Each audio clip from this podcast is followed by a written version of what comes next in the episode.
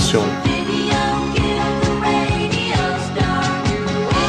Merhabalar. Hayır merhabalar. Nasılsın? Gayet iyiyim. Sen nasılsın? Ben de iyiyim. Heyecanlıyım. Heyecanın sebebi nedir? İki sebebi var. Ee, birincisi yani her ne kadar çok ciddiye almasak da ya da belli bir oranda ciddiye alsak da bu gece Oscar'lar var. Hani e, bir global bir event olması açısından ilgileniyorum. Güzel şeyler yakalayıp paylaşanlar falan oluyor. Onları okuyacağım diye heyecanlıyım. Ee, ikincisi de bu hafta çok güzel konular var. Bir de galiba yeniden baş başayız o yüzden de mutluyum. Harika. Oscar'lar konusunda evet, e, Family Guy'in yaratıcısı olan Hı hı. Seth sunacak. Esas da e, bu biraz eskidiği söylenen töreni e, üniversite gençliğiyle birleştirmek için yapılmış bir seçim. E, bakalım e, esprilerinin dozunu tutturabilecek mi? Değil mi? İşte Var çok mı? cıvık olamıyorsun, çok fazla ciddi de olmuyorsun. Evet. Var mı tahminlerin Onurcuğum? Hani en azından bir en iyi film tahmini alalım. Ee, bu Cem Yılmaz'ın bir filmi vardı. Arog muydu? evet. Gora mıydı? İkisi de var abi. Onun Amerikan versiyonu çekilmiş. Argo diye. Türkiye'de çekildiği de söyleniyor. Evet. Favorim o. Evet sen de Nate Silver gibi. e, Nate Silver'dan bahsetmiştik. Amerika seçimlerini en iyi tahmin eden istatistikçi. Data Scientist. Kendisi her sene Oscar beklentilerini de yayınlıyor. Aa yapıyor mu onu da? Tabii onu da yapıyor. Ee, hatta biraz da geç yayınlıyor. Ki yani hani böyle çok şey olmasın. Ee, orada da bayağı iyi bir yüzdesi var. Yani %75, %80'ler civarında. Orada datayı nasıl topluyor acaba? Şimdi evet onu açıklamış. Bu işin hani giderek biraz zor olduğundan bahsediyor ama e, çünkü datayı iki şekilde topluyor. Aslında oy verenler üzerinden. E, oy verenler Oscar'da oy verecek olanların diğer yerlerde verdikleri oylar.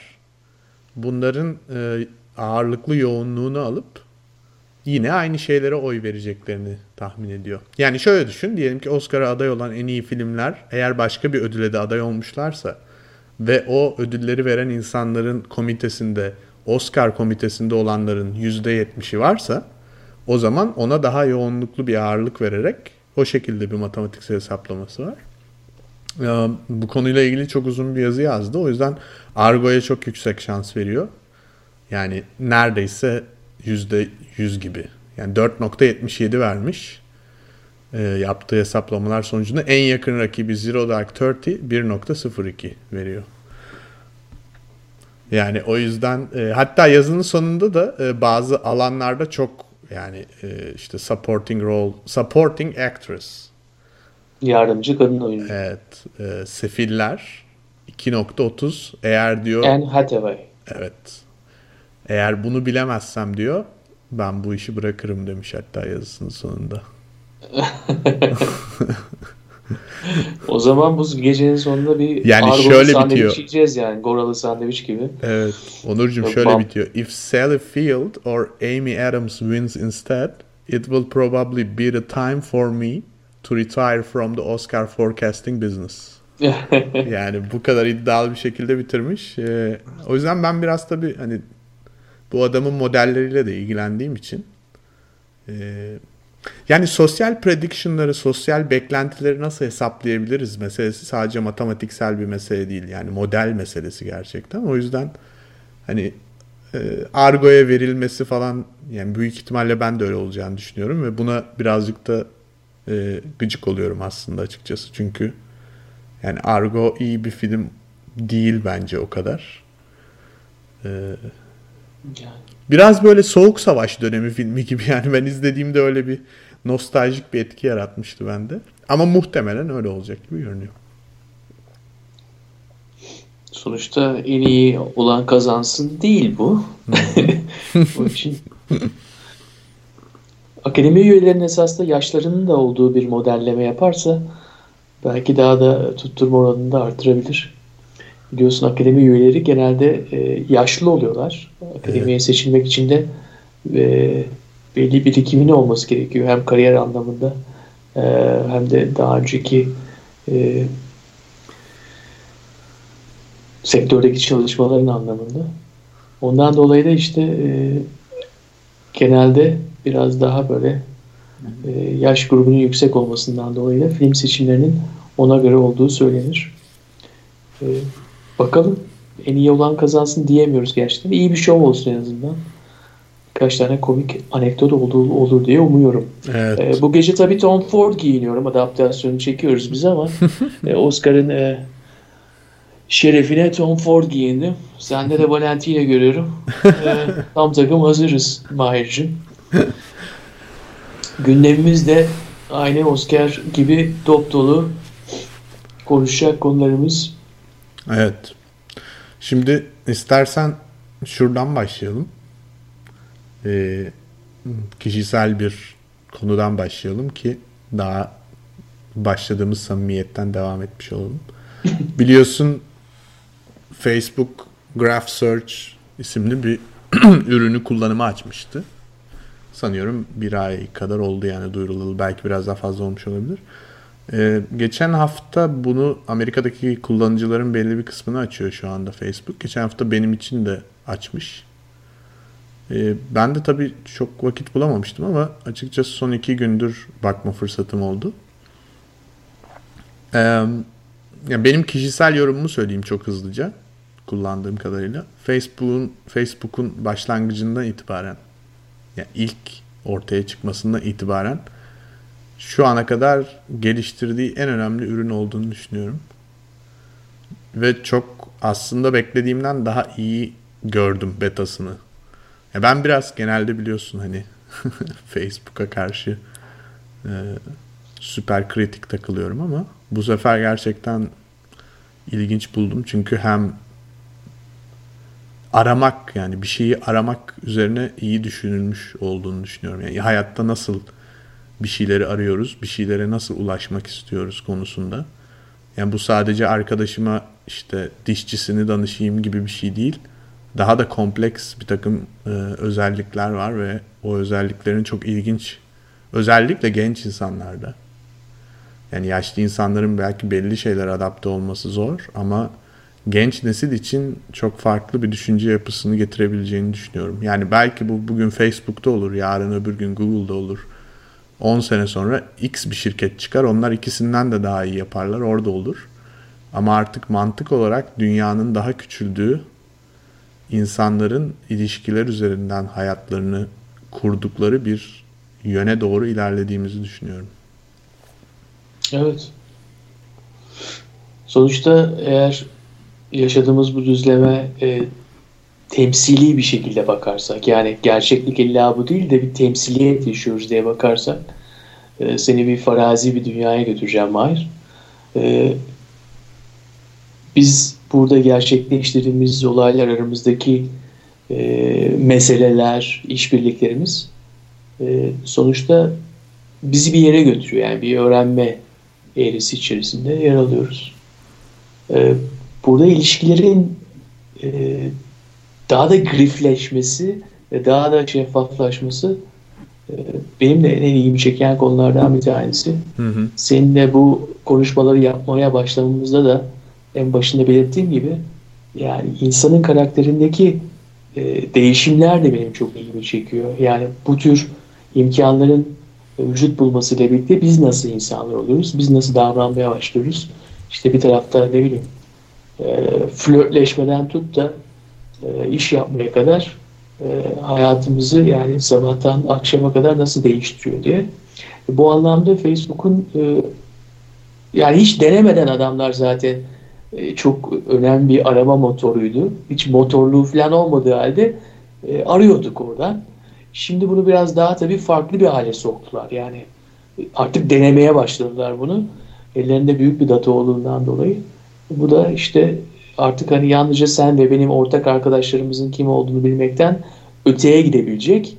Daha da hani set içerisinde set yaparak subsetlerde olarak belli özellikleri barındıran insanları ne yapacaksın artık indirgeyebileceksin. Yani yalnızca Mahir ve Onur'un ortak arkadaşları değil, Mahir ve Onur'un şu özellikleri taşıyan ortak arkadaşları diye e, veya bunun değişik çeşitlendirmelerini düşünürsek e, bizi biraz daha etkin hale sokacak ama soru hiçbir zaman değişmiyor. Yani ne arıyorsun sen kardeşim? Yani aradığın e, esas da aradığın şey seni kişiliğini belirleyen unsur olduğu için e, bence oradan da güzel data ortaya çıkacak. İnsanlar ne arıyor?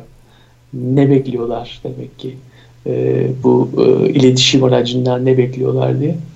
Zamanla bununla ilgili herhalde yalnızca e, sosyal bilim çalışmaları değil yani romanlar da yazılacak herhalde.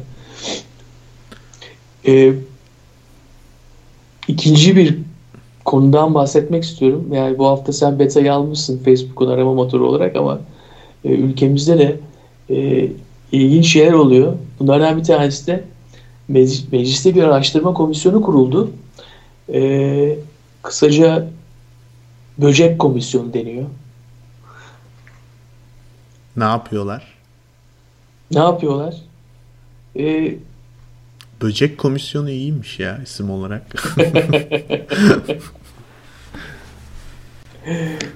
Full adını bakayım istersen. Full adını e, araştırdıkları Yani bunlar kadarıyla... böyle bedbug falan gibi şeylerle uğraşmıyorlar herhalde. Yok tahta kursusundan esas tahta kursu da illet bir şeydir. E, ama bu full adıyla haberleşme özgürlüğüne ve özel hayatın gizliliğine yönelik ihlallerin tespiti ve önlenmesiyle ilişkin tedbirlerin belirlenmesi amacıyla kurulan Meclis Araştırma Komisyonu e, ve komisyonun başkanı da esasında çok ilginç bir demeç vermiş.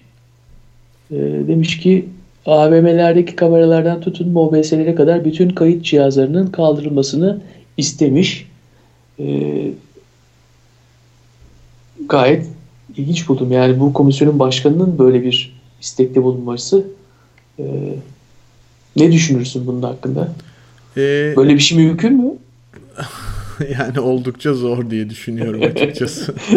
hani e, mümkün mü? Tabii ki mümkün. Yani hani e, demokrasinin olmadığı bir toplumda yaşıyorsan ya da en azından sudo demokrasinin bile olmadığı tamamıyla bir krallık rejimi ise bu kaldırıyoruz dedikleri anda her şeyi kaldırabilirsin ama hani iş hayatının sosyal kurumların ya da adalet sisteminin vesaire olduğu biraz kritik düşüncenin var olduğu bir toplumda şu an kayıt yapan cihazları kaldırmak neredeyse imkansız herhalde diye düşünüyorum. Ya bunların neyi kaydettiği, kaydedilenlerin kimin hakkı olduğu zaten bizim hep konuştuğumuz bir şey.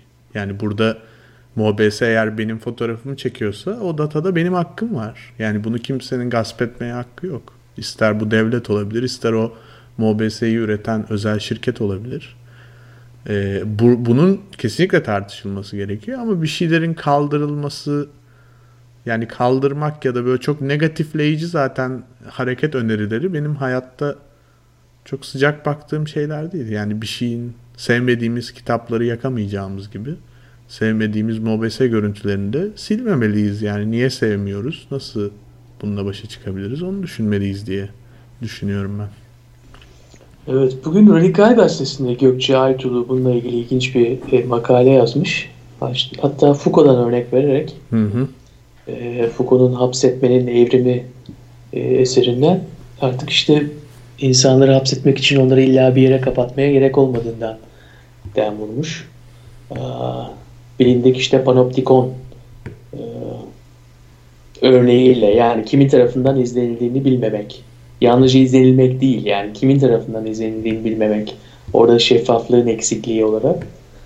Ee, onun için atı alan Üsküdar'ı geçti artık yani bu tür özellikle hani suçların da %90'ı söylenildiği kadarıyla artık MOBS kameraları ve güvenlik kameraları sayesinde e, bulunduğu için hı hı.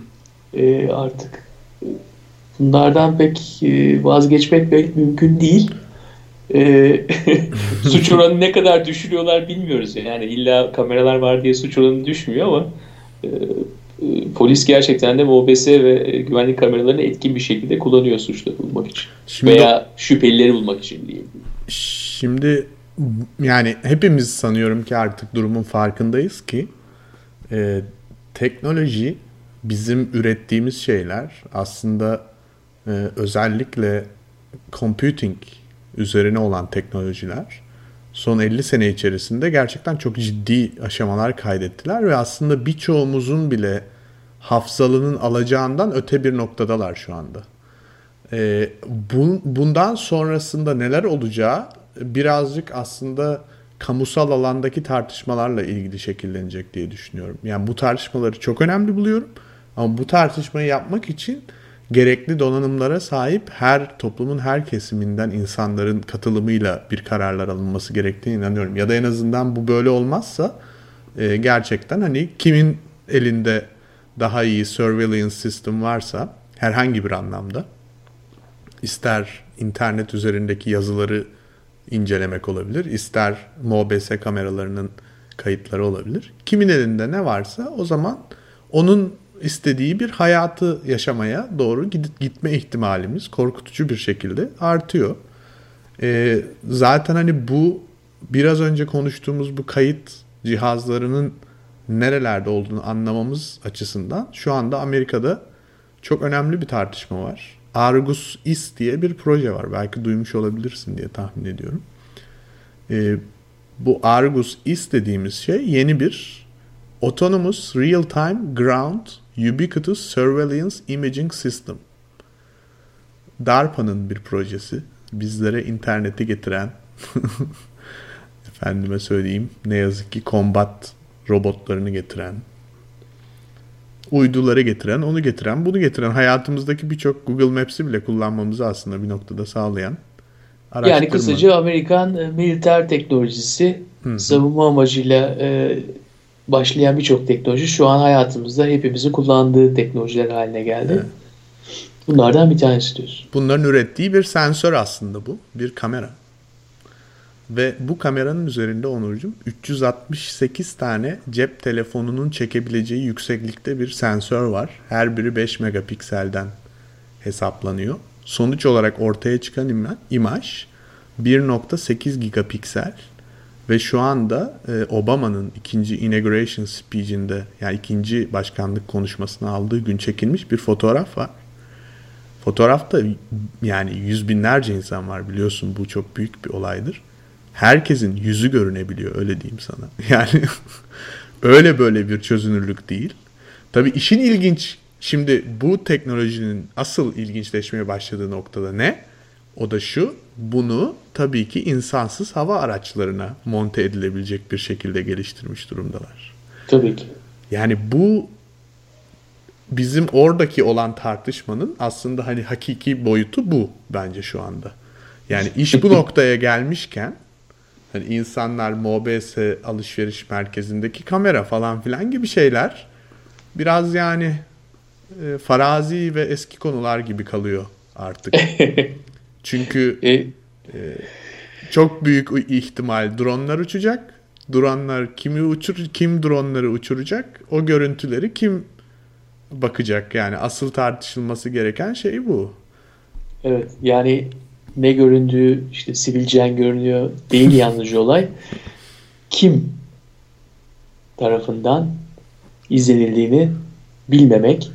Biraz önce bahsettiğim araştırma komisyonunun başkanı da şöyle bir örnek vermiş. Belli bir yaşın üzerindeki erkeklerin özel alışverişleri olabilir demiş. Onlar da kameraya alınıyorlar demiş mesela. Onun için bütün kayıt cihazlarının kaldırılmasını istemiş. Ee, şimdi bunun aynı zamanda dronlar tarafından yapıldığını düşünsene. Birisi evinden çıkıyor ondan sonra nereye gidiyorsa işte özel alışverişleri komisyonun başkanının söylediği gibi. Ee, eğer komisyon başkanı bu dronların da bu kapabilitesini, bu e, yeteneklerini bilse herhalde e, oldukça panikleyebilir. evet şimdi yani Şimdi bilmiyorum örnekte nasıl bir şeyden bahsediyor ama. Ben de bilemiyorum yani hayal gücümü kullanmam gerekecek onu tahmin etmek için. ee, ama biliyorsun ki yani ne zaman bu tür teknolojiler geliştiği zaman her zaman onları ekarte etmek için de bazı teknolojiler gelişebiliyor. Bununla ilgili ilginç bir haber vardı Associated Press'te bu hafta. Hı hı. Bu da e, Mali'de biliyorsun E, Fransızlar da Mali'ye girdi. E, orada da El-Kaide'nin e, yapılandığı söyleniyor. Hı hı. En azından e, tırnak içerisinde e, İslamist birliklerin varlığı e, söz konusu. Ve onların da e, 22 maddelik bir listesi yayınlandı. Bilmiyorum fark e, bu Okudum. hafta okudun değil mi? Orijinalini okudum evet. Dronlara karşı nasıl e, savaşmalıyız manifestosu. Evet. İnsansız, insansız hava araçlarına karşı yakalanmamanın 22 maddelik bir e, listesi. E, listenin bir numarasında Rusların yaptığı bir e, ekipman vardı da hava değiştirici diye herhalde. Hı hı. Frekansı bozan yani, bir alet aslında. E, evet. Hava aracının frekansların arasına giriyor. Onu bir şekilde domine ediyor yani bozuyor hı hı. böyle. Beni artık takip edeceksiniz falan diyor. Hatta fiyatı bile yazıyormuş. 2595 dolar. ee, birkaç tane daha hatırlıyorum yalnız. Onlar bu kadar yüksek teknoloji değildi fakat. Bir tanesi sık ağaçların arasında saklanmaktı. Tabi lastik yakmak var. Lastik yakmak. Evet. Konuşmama çok ilginç olan. Çünkü e, yani o, o bayağı ilginç bence. Kesinlikle konuşmayın diyor.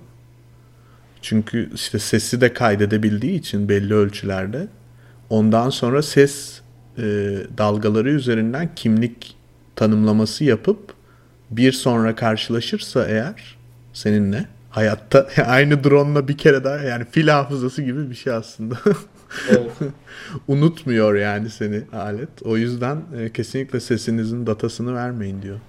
Evet hatta yani tabii aynı drone bile olmasına gerek yok yani. Ana merkeze gidiyor zaten o. Sonra. Yani artık yani o, o bir kamu alanına girmiş oluyor. e, Habermas da ne der bu konuda bilmiyorum. Yani e, konuşmayın. Esasında benim orada ilgimi çeken faktör şuydu. Biliyorsun işte e, ayılarla karşılaştığınız zaman ne yapacaksın? Çakallarla karşılaştığınız zaman ne yapacaksın? Bunların hepsi farklı farklıdır. İşte bir tanesinde koşmaman gerekir, bir tanesinde pasif davranman gerekir. İşte belli tür ayılarda ölü taklidi yaparsın falan değil mi? Bazı ama hayvanlara karşı da e, işte çakal, tilki gibi hayvanlara karşı agresif olman gerekir yani. Burada da aynı insansız hava araçları bizim doğada karşılaştığımız e, hayvanlarla olan etkileşmemiz gibi orada da yapılması gereken, yapılmaması gereken şeyler var. Yani maddeleşiyor bunlar. E, bir tanesi organik bir yaratık bizim gibi kandan, e, candan yaratılmış veya oluşmuş. Diğerinde işte biz 20. yüzyılda geliştirdik. 20. 21. yüzyılda da e, geniş bir şekilde kullanmayı düşünüyoruz. Yalnızca savaşlarda işte e, Amerika'nın Irak'ta veya Afganistan'da veya diğer ülkelerde yaptığı gibi değil, kendi ülkesi içerisinde de Amerikalıların da kendi kendilerini e, özellikle polis kuvvetleri tarafından kullanılması şu an Amerika'da ciddi bir şekilde konuşuluyor ve Mahir ben bu konuda Amerikalıların biraz e, tedirgin olduğunu hissettim. Tabii. Şu anda biliyorsun Seattle'da e, Washington eyaletinde yani e, kullanıma başlama ihtimali var. Polislere aslında sanıyorum ki yasa çıktı, yetki verildi. E, fakat çok büyük tartışmalar var. Yani hani nasıl yani bayağı ciddi bir araç bu. Biz bir kere kesinlikle silahsız uçması gerektiği konuşuluyor. Ee, ikincisi hani bu kim uçuruyor, ne kadar uçurabilir, kime bakabilir, neleri alabilir. Yani gerçekten bence çünkü bu biraz önce bahsettiğim benim Argus Is sensörü sadece fotoğraf çekmekle kalmıyor. Yani bu bu 5000 saate kadar video çekebilen bir cihaz ve bütün objeleri tanımlayabiliyor. Yani insanlar karşıdan karşıya geçiyorlar diyebiliyor.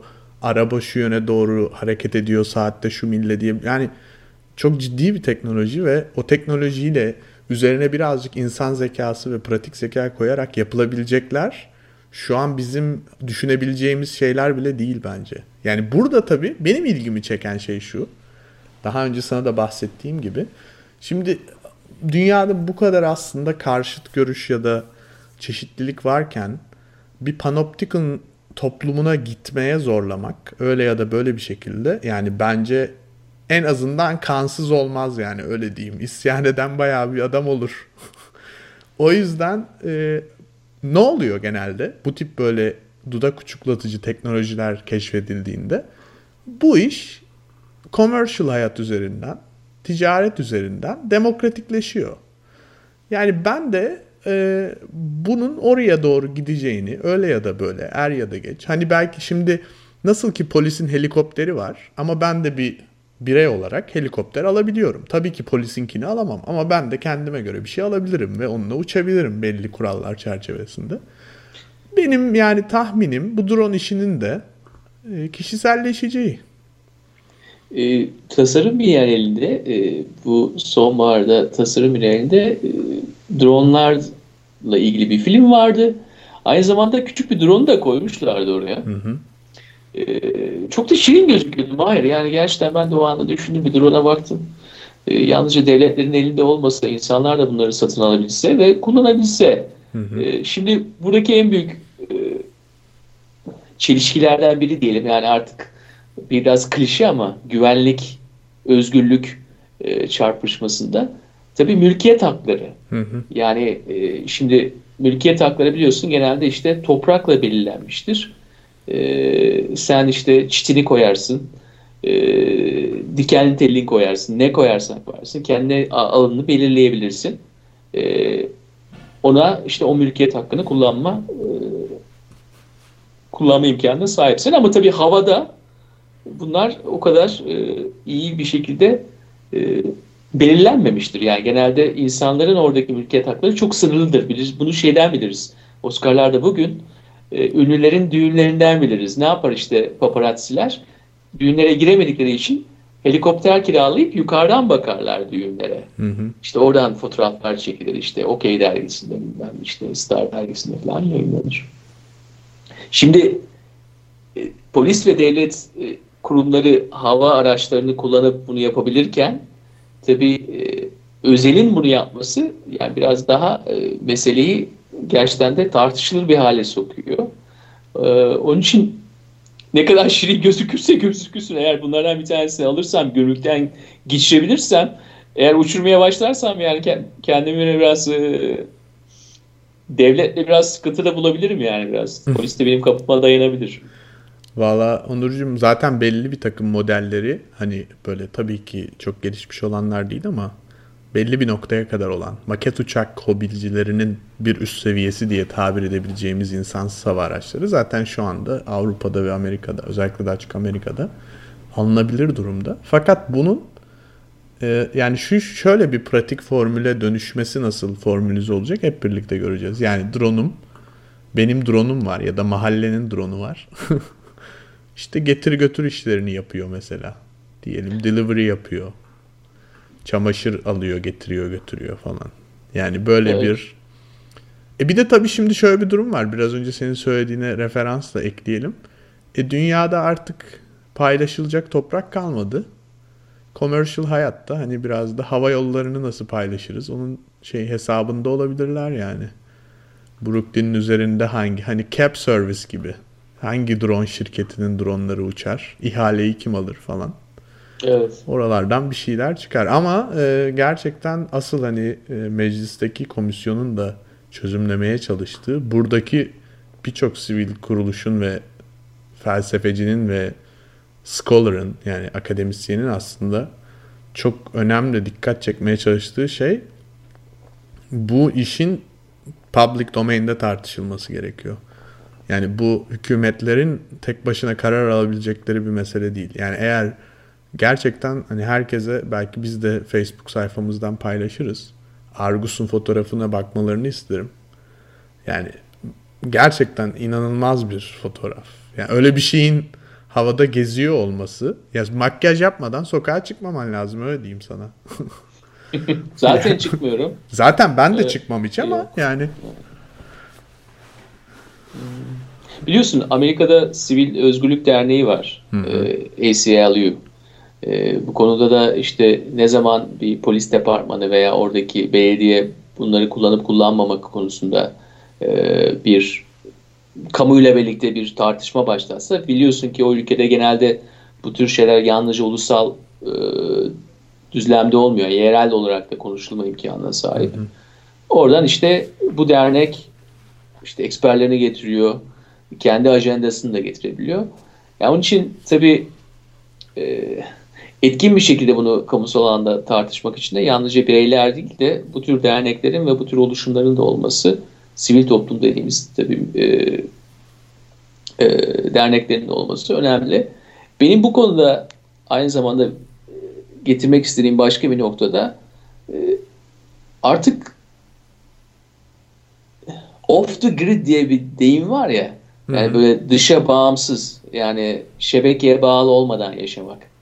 Ya bu tür örnekler esas da bence bazı yaratıcı insanları da nasıl şebekeye bağlı olmadan yaşayabilirim e, ne daha da yakın hale getiriyor. Yani bu Tabii. yalnızca işte e, işte doğaya olan saygısından dolayı bazı insanların işte e, elektrik kullanmaması veya işte e, güneş enerjisi kullanması, rüzgar enerjisi kullanması e, dan öte e, egemen topluma olan bağlı olmadan nasıl yaşayabilirim? Çünkü hmm. onun da belli dayatmaları söz konusu. Bu da en belirgin örneklerinden bir tanesi. Yani insansız bir araç geliyor böyle burnunun dibine konacak neredeyse sinek gibi konabilir yani.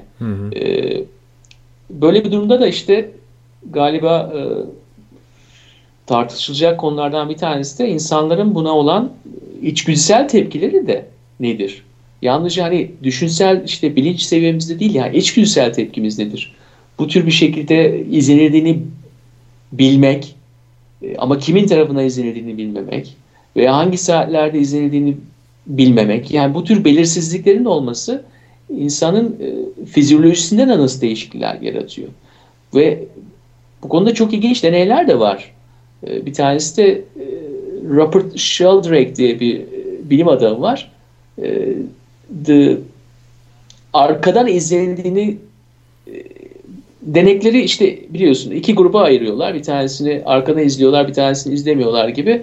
E, ve buluyorlar ki istatistiksel olarak bulunuyor ki e, izlenildiğini hisseden insanlar var. Yani şöyle söyleyeyim, bunu biraz daha düzgün bir şekilde söylemeye çalışayım. E, siz gözle görmeseniz bile insanlar izlenildiklerini anlayabiliyorlar. Hı hı. Şimdi bu biraz hani tartışılır. Tabii ki çok çok bunun tekrarlanması lazım. Bu tür deneylerin biraz daha işte üniversitelerde, değişik üniversitelerde tekrarlanması lazım. Ama yani en azından önerilen ve deneylenen e, durum şu ki insanlar izlenilmeleri nedeniyle değişik davranışlar içerisine de girebiliyor. Yani bunun bebeklerde de yapılan e, deneyler var mesela. Hı. Artık biliyorsun bebeklere de devamlı kamera tutuyoruz. Onların güvenliğinden dolayı belki özgürlüklerinden ödün veriyorlar ama güvenliklerinden dolayı işte aman uyuyor mu hemen şey yaptı mı döndü mü nefes alabiliyor mu şeklinde e, hani hepimiz daha yani doğduğumuzda itibaren bunlarla yüz yüze gelmek zorundayız. Kesinlikle hem sosyal anlamda hem bireysel anlamda hem de bence bir ihtimalde fizyolojik anlamda bu bizi değiştirecektir. Bu da gerçekten de ilgi çekici bir unsur. Yani ben bu Rusların yaptığı hava değiştiricini alayım diyorum. 2595 dolarmış. Valla kredi kartı bitimli alabilirim herhalde hazır satıştayken bence al derim yani. bir süre sonra satıştan çıkıp piyasadan kurtulabilir yani. Parantez anti parantez bu arada Türkiye'de e, artık e, enerji az enerji az tüketen ampuller hı hı. var ve diğerleri yasaklanıyor yavaş yavaş. Hı hı. Ve bildiğim birkaç insan da eski ampulleri stokluyorlar. Ee, Beyaz ekmek de iptal olacaktı bir yer öyle diyorlardı. Halk sağlığına zararlı diye. Evet. Mis gibi ekmek valla. Yani galiba Onurcuğum hani ikimizin de aynı noktada olduğu bir bakış açısı şu. Yani bu böyle ben özellikle hani bu kadar senedir bu işlerle ilgileniyorum, takip etmeye çalışıyorum. Ticaret olarak da işin içindeyim. Yani benim adıma herhangi bir ülkede, yaşadığım yerde bir şeylerin bu kadar önemli şeylerin olup olmayacağına tamamıyla benden bağımsız bir şirketin ya da bir hükümetin karar vermesi durumunu çok kendime yediremiyorum açıkçası. Yani bu işler nasıl olacak bilmiyorum ama Yani illa birebir benim bir inisiyatifim olmasına gerek yok belki ama en azından benim gibi düşündüğüne inandığım, fikrine güvendiğim insanların bu tartışmanın ve kararların içinde yer alması gerektiğine inanıyorum. O yüzden e, yani bunun mücadelesini vermek gerekiyor ki bu bu verilmezse zaten öyle ya da böyle bir noktada çok ciddi bir şey vermemiz gerekecek. Yani eğer baştan verilmezse sonunda çok daha ciddi bir mücadele vermek gerekecek. Ee, izlenme konusunda da sana kesinlikle katılıyorum. Zaten hani şu anda internette yani benim kişisel olarak birkaç kere programda da daha önce tekrarladığım bir nokta var. Tek savaşma yolumuz şeffaflaşmak. Yani ancak yani iz, mutlak bir izlenme var. Yani ben bunu kişisel ticaret hayatında da görüyorum zaten. Bir takım bildiğim şirketlerin e, iş planları, iş modelleri üzerinden. E, ya da birçok kere ekspoze oldular. Yani Google Chrome'da ekspoze oldu. Yani tarayıcılarda, ISP'lerde işte Türk Telekom kaç kere ekspoze oldu. TTNet. E, yani bu, bu zaten belli analizler o şekilde yapılabiliyor iş hayatında şu an. Bu kadar female audience şunları izliyor. Şimdi e, Facebook bu aracı çıkarttı. Evet ben de diyorum ki iyi iyi güzel. E ama zannediyor muyuz ki benim aradığım her şeyi Facebook listelemeyecek kendine kaydet. Tabii ki listeleyecek ki ona göre bana daha iyi bir şey söyleyebilirsin zaten. Başka türlü yapamaz ki. Yani bu bununla barışmamız gerekiyor. Bununla barışmanın tek yolu bence çünkü teknolojiler icat edildikten sonra ortadan kaldırmak bir hayli zor. Böyle bir şey icat oldu. Böyle bir şey var. Böyle bir şey şu an çalışıyor. Geriye döndürmek neredeyse imkansız. Ama bununla nasıl barışacağız? Bence bununla sivil hayat nasıl barışacak? Ancak bu demokratikleştiği zaman barışabiliriz diye düşünüyorum. Yani hiçbir kimsenin benim haklarımı gasp etmeyeceği bir model formül üzerinde anlaşıldığında barışabiliriz. Ki bu da çok zor tabii ki. E, çünkü iktidarlar her zaman için böyle araçları herhangi bir iktidar kendi hizmetleri doğrultusunda kullanmaya yeltenir. Yapacaklarına da eminim. Ama, yani biliyorsun Maraş'a patriot füzeleri kondu. Hı hı. E, hatta bugün Merkel de geldi Türkiye'ye. E, Alman askerleri bunları koyduğu için onları hı. ziyarete gelmiş sanırım. Maraş dondurması e, yemiş mi? Bilmiyorum ya Merkel çok yabani bir yaratık gibi Merkel yani. nasıl bir karakter yani ya dünyanın en güçlü insanlarından bir tanesi ama omuzları çok galiba böyle biraz daha rahatlaması lazım. Abi çok kasıntı kasmış yani. Yalnız e, Hollanda parlamentosunda da bu konu konuşulmuştu. Yani Patriot füzelerinin Türkiye'ye yerleştirilmesinin nedir maliyeti şeklinde. Hı hı. Bu örneği vermem nedeni de Mahir. E, Türkiye bundan dolayı da bir ödeme yapacak NATO'ya. Tabii. E, ve yani bugün de şey denildi işte e, bunun ne kadar bu ödemenin ne olacağı sorulmuş. Hı hı. E, verilen yanıt da sanıyorum Savunma Bakanı tarafından güvenliğin maliyeti önemli değildir. Yani güvenliğin maliyeti sorulmaz gibi bir cevap verilmiş. Ee, Bayağı yani güzel bir cevap. Sonsuz maliyeti olsa bile önemli değil gibi. Ee, sonuçta yani güvenlik adında ki Amerika'da yıllarca yaşadığım için bunu e, çok yakından müşahede etme imkanı buldum. Güvenlik adına e, özgürlüklerin yanında yani birçok hesapsız harcamalar da yapıldı. Yani Bush senelerinde işte kaybedilen 2-3 trilyon doları e, nedeni de işte güvenliktir zaten. Ha, biz hmm. güvenlik için yapıyoruz bunları şeklinde insanlara yuturuldu. E, ama sonuçta yani güvenlik, özgürlük e, çelişkisi yanında aynı zamanda maliyetler de var. Bunlar yalnızca parasal maliyetler de değil, aynı zamanda bize olan maliyetler yani insana olan maliyetler olarak. Yani bunları yalnızca özgürlük çerçevesinde değerlendirmek istemiyorum. Anlatabiliyor muyum? Hareketlerimizi değiştirmemizin de bir esaslı bir maliyeti var. Tabii ben ki. orada bir drone var diye, bir kamera var diye değiştiriyorsam hayatımı ve bundan dolayı işte belli rahatlıkları gerçekleştirmeme veya iş yapmamda bir değişiklik oluyorsa bunların da bir nedir? Zaman olarak, nakit olarak ne olursa olsun bir maliyeti var. Ve bunların hepsi hesaplanması lazım. Hı. Yani güvenlik adına yapılan şeylerin maliyeti hesaplanmaz demek mümkün değil. Hı hı. Aksine hesaplanır. Tek hesap olmaz bu çünkü değişik şekillerde bu e, hesaplanacaktır. Bazı bazıları bazı varsayımlar yapacaktır, bazıları yapmayacaktır.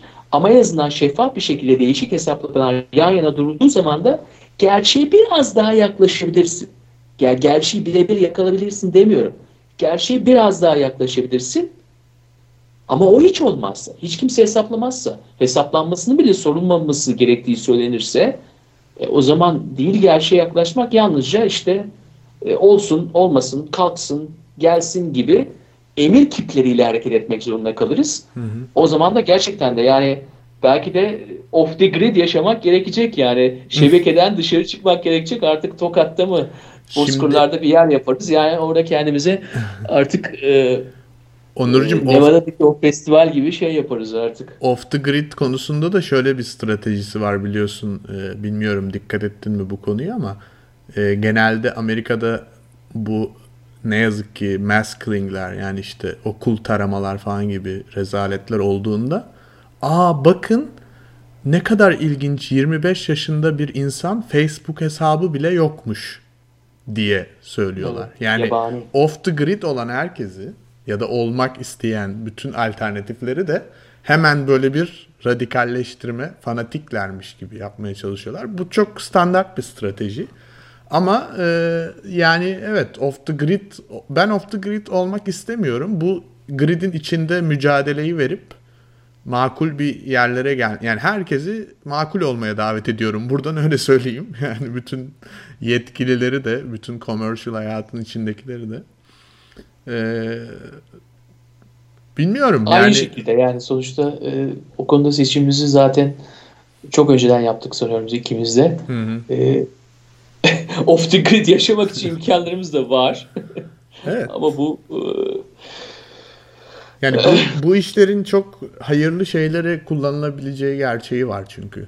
Yani bizim umudumuz zaten orada yatıyor. Yani bunu ben e, şunu her zaman için düşünüyorum. Yani gerçekten bu bu teknolojileri üreten insanlar asla ve asla bence iktidarın kesinlikle eline geçsin, herkes gözlemlesin falan diye yapmıyorlar. Bu insanlar çoğu asıl gerçekten bu iş yapanların çoğu nerd yani hani böyle bir inanılmaz yani bunu yapabiliyoruz. Ne kadar güzel hani böyle bir şeyi oluştu. Bir, o insanın o yaratıcılık duygusunun doruğa çıktığı anları yaşayan insanlar oldukları için bunu yapabiliyorlar zaten. Yani ben bu kadar yaratıcı insanların elinden çıkmış olan şeylerin toplumun aleyhine döndürülmesine zaten e, okey diyemem yani onlar da demiyordur eminim. Hani sonuçta ister istemez büyük bir sistemin parçası oluyoruz ama e, sonuçta iyi niyetle ortaya çıktığını düşünüyorum ben birçok şeyin ve e, eninde sonunda da o iyi niyete hizmet etmek için yeniden kamuya geri döneceğine inanıyorum. Yani drone'un benden Onurcum şimdi Türkiye'ye geç gelir falan. Yarın öbür gün Apple Google drone'u çıkardı mı? Mahir lütfen UPS ile gönderirsen iyi olur yani. Çok iyi olur. FedEx diyeceğim ki kaybolmasın diye. Kaybolmasın. Evde yoksam ertesi günde getiriyorlar. Ee, kaybolmasın başkasının eline de geçmesin. şey ben eskiden drone'u e... kendi evimde kullanmayı düşünüyorum. Ya bırak başkalarıyla fazla ilgim yok zaten de. Hmm. Kendi evimde yani odadan odaya bir şeyler getirsin götürsün. Bahçede Kahvaltı falan hazırlasın. Öyle şeyler yapmayın. Erik toplayıp getirebilir falan ağaçtan. Çok güzel. Çok güzel. Yeşil erik çıkacak birkaç ay sonra. Toplayıp getirsin. Hadi drone yavrum. Getir bakayım. Onur evet e, istersen ben kırmızı halı seremonisine doğru yola çıkıyorum yani. Evet yani benim de ayakkabılar parladı zaten. Yani Tom Ford'lar yani gerçekten gıcır gıcır derler ya öyle. Bekliyorlardı arkadaşlar. Yani Biliyorsun başlayacak. Bilmiyorum biliyor musun ama bu sene Oscar e, kurulu yani sanıyorum öyle bir kurul var. E, Twitter'la işbirliği yaparak ünlülerin cep telefonundan sahne arkasını paylaşmayı planlıyor. Oo, evet. İlginç bir konsept olduğunu düşünüyorum. Çünkü herkes gençleri yakalamaya çalışıyor değil mi? Tabii ki. Yani gençleri yakalayalım ya. E yani sen de şimdi kalkıp gençlere ben de aynı şey diyorum işte. Gençlere dersen ki ben drone uçuracağım, her hareketini kaydedeceğim. Böyle iş mi olur abi der. Ya gencin derdi zaten akşam içkili ortama gideceğim. Anneme babama söylemeyeyim yani.